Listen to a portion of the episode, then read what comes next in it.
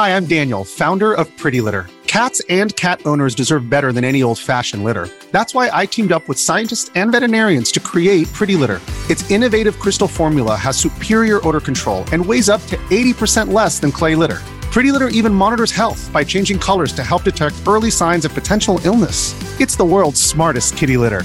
Go to prettylitter.com and use code SPOTIFY for 20% off your first order and a free cat toy. Terms and conditions apply. See site for details. Police responded to a 911 call. Dramatic video of gun insanity in the Bronx. Police releasing a new video of a person that they are still trying to track down. Defund the police is not the answer. Many people surveyed said they just don't feel safe in the city. It's a shooting outside of a store. This is Bo Dietl's.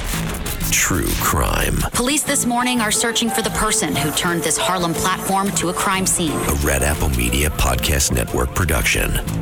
Now, here's Bo Dietl. I was away for a week. A lot of things happening around this city and around this country, and a couple of issues that I wanted to bring out today with our podcast.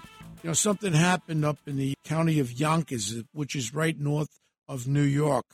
Now, what they had together is they put a joint task force of FBI agents, DEA, and local regular cops up there. And what happened was they were buying guns, illegal guns, and then they were going to they had a warrant and they were serving a warrant to lock up these people selling illegal guns. And then we had a hero detective. His name is Brian Menton. Now Brian Menton is a detective from Yonkers and he was one of the people that were placing these people under arrest. And then all of a sudden point blank from underneath his sweatshirt. He ends up shooting. Now, these are all cops there. They know exactly who they are. He ends up shooting this young officer in the stomach. Brian Menton was shot in the stomach. And what happened was Brian, to me, is one real tough cop as far as I'm concerned. He went down. Now, here's the unusual thing. Part of this task force, part of this task force was his brother and his brother Brian Menton's brother was there, and he now is the detective who is a New York detective. He he worked as a New York detective. He's part of this task force also, and this was Brian Menton. He was shot, and he listens to our podcast too. His brother was a New York City detective, is still a New York City detective, and he is another hero. And what he did was he actually took his brother and he threw him in the back of the car and he ran and he took him to Jacobi Hospital. Thank God he rushed him because a lot of people don't understand when you get a stomach wound, when you're shot in the stomach, what happens is all the waste in your intestines and all the poisons go throughout your body. A lot of times that kills you. So the matter of time to get him to the hospital is so important. Now, the New York City detective that was there is Detective James Menton. Just happened to be there when his uh, brother was going to get shot. Now, here's a little thing. Detective Brian Menton from Yonkers had one week to go. He was about to retire. I, I think he was around 47 years old. And he was looking forward to retiring, finishing up the job, and he got shot. His brother, then, like I said, James Menton, New York City detective, throws him in the car, rushes him to Jacobi Hospital. Now, James Menton, now the New York City detective, was partners with Mike Ciravola's nephew. Mike Ciravola was the president of my company, and he was partners with him with my with Nicky DeGuadio, and Nicky DeGuadio's partner was Brian Menton's brother, James Menton. Now, I bring this up because this is the danger that is every day out there for all our people, New York City, around across the country. I mean, we're having these problems across the country. And I've been talking about this. Now, this was a task force, a federal task force. Thank God the FBI agent that was on the scene, part of the task force, opened up and shot this piece of garbage. I'm going to use the word scumbag because famous congresswoman uses it all the time. This little scumbag who shot Detective Menton was shot dead by the FBI agent, which again, quick action, quick action by his brother, throwing him in the car and rushing him to Jacobi Hospital. He's going to be okay, thank God. He's going to survive this shot to the stomach and hit the gun actually jammed. Otherwise, he might have gotten a few more shots off before we were able to uh, manipulate and end his fury there. Again, this anti gun unit in New York City is a great, great thing. But I've been saying for a long, long time about bringing in that task force. We cooperate, we request from the U.S. Attorney's Office for the Southern District and the Eastern District, which covers New York City, and we should be requesting that the FBI, DEA, and the ATF work together with these task force on guns, on specific buying of guns and all that, and then they could be federally prosecuted because we certainly know with this anti-gun unit what's happening. All the arrests they've been making, every one of them has been now released and with no with no bail. I mean, some of these judges, I hope I say these judges' name right. The Bronx DA's office and Judge Sharida uh, Papa uh, Papa Khan, whatever the hell her name is, she was appointed by Big Bird De Blasio, my nemesis, appointed her, and then we had another judge, Phyllis Chu, appointed by Big Bird de Blasio. All these liberal friggin' judges are all appointed. And then we got this other garbage can of a judge, a Judge Laura Johnson in Brooklyn. All they're doing is they're taking these cases. Some of these cases are un, not under the guidelines of them being released. They should be set bail, and these judges are losing their colonies. But then again, these female judges don't have colonies. Well, they're losing their whatever they got, and they're not setting bail for them. And a lot of these, you can't say it's under the guidelines. A lot of these are in the guidelines where bail should be set. Now, if you have judges, and judges are supposed to be a judge making decisions, judicial decisions, if they're not going to make the decision, let's get rid of these judges. Let's put a clerk in there because all they're doing is using a clerk, just releasing them. And that's what's happening right now. And these judges, you could pick up the New York Post and you could read their names. And I think they should all be called out upon what's going on with releasing them with no bail whatsoever. They're back on the street and they're doing the same thing over and over. And then one of the little tricks they do is they let the underage child, child, the underage kid carry the gun because they know damn well if they're under 17 years of age, they're certainly not going to have any kind of consequences. And they go out there and, you know, it's just, it's just horrible, horrible what's going on right now. And, you know, we've been talking about this and the mayor came on there.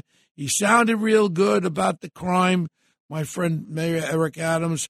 And now he's talking about the cops on his cell phone. You want to know some? Maybe people are not going to like it, but I agree with one thing: cops should not be on their cell phone. Cops should not be on a cell phone except if there's a, a, personal call that's an emergency or something like that. But I see it with my own eyes. And Eric Adams ain't wrong for calling it out. These cops are on their phone. They're looking at these social media crap. You got to be observant. You're a police officer. Your job is to be observant. Your job is to see if a crime is going to be committed. So I kind of agree with him. And I know my friend Sid and everyone else doesn't agree with that, but I'm sorry.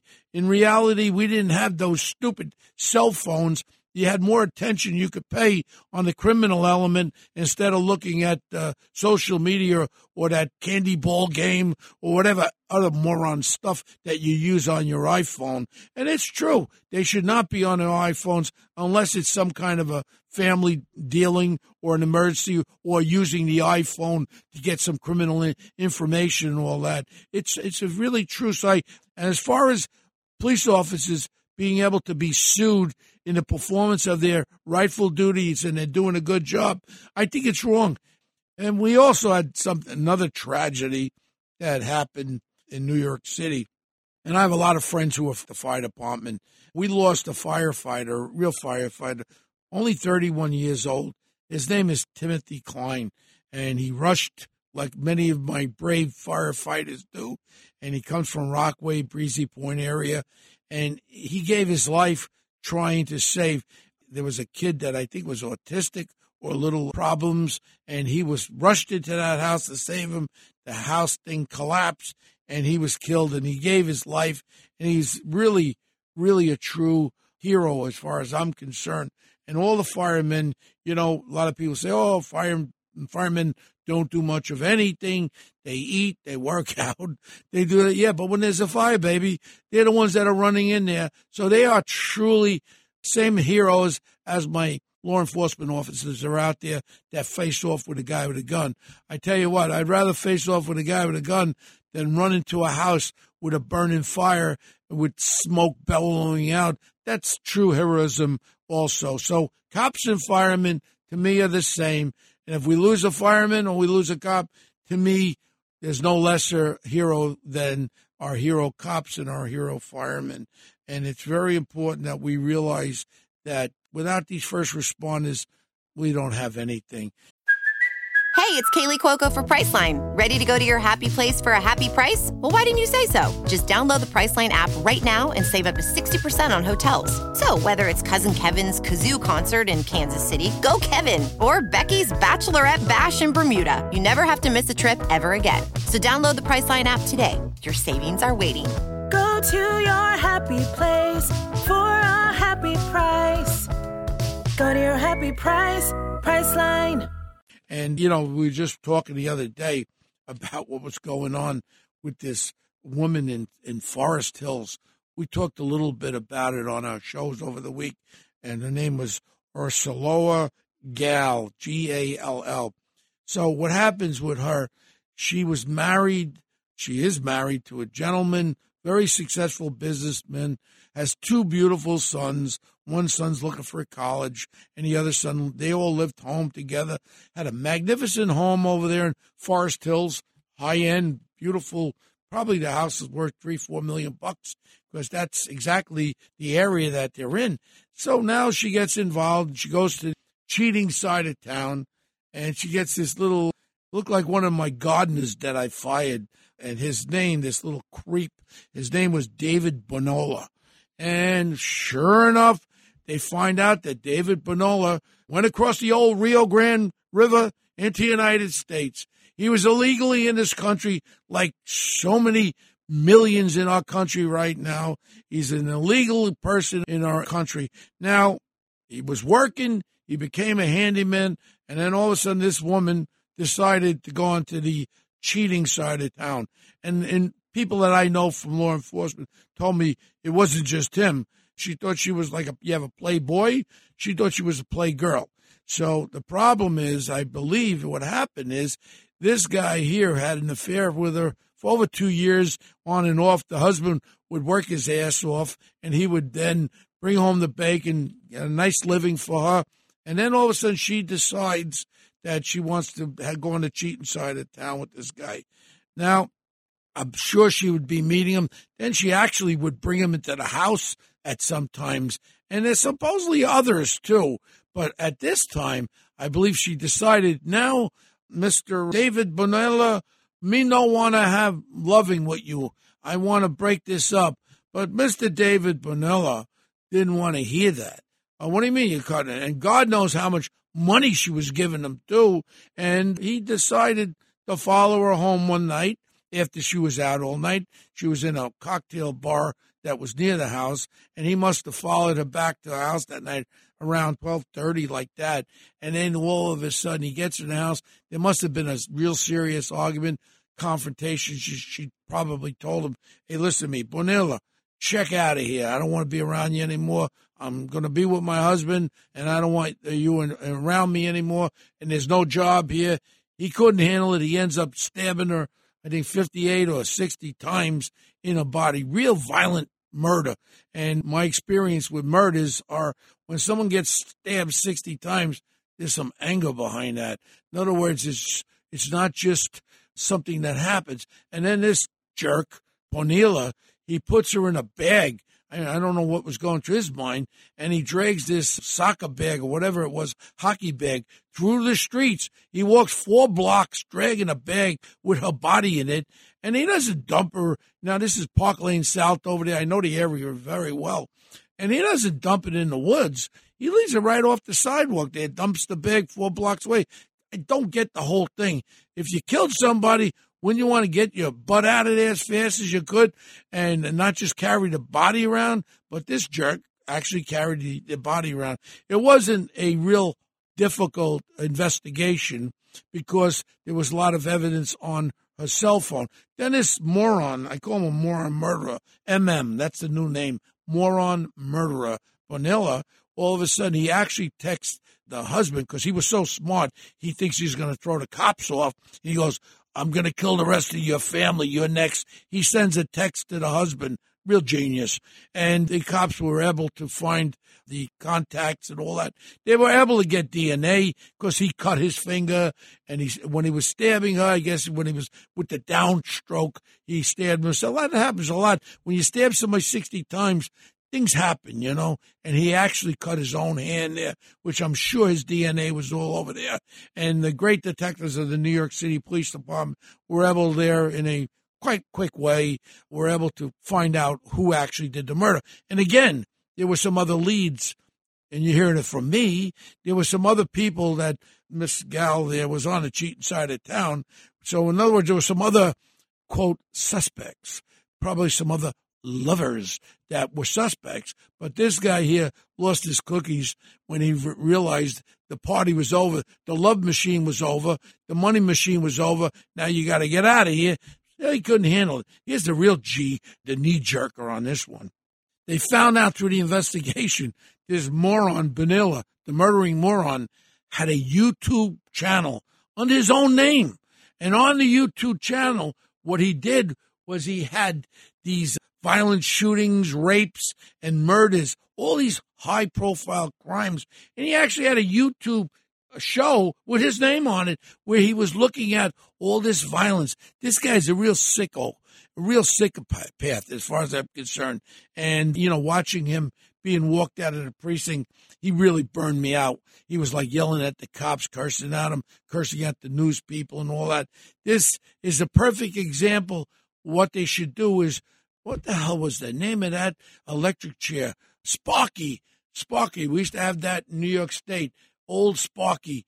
And we should light that baby up. For perfect example, Mr. David Bonilla should be the first one to experience Sparky's overthrown electrocution ill value. And they should fry this son of a bitch. I feel that way about it. And what he did to that woman was horrific.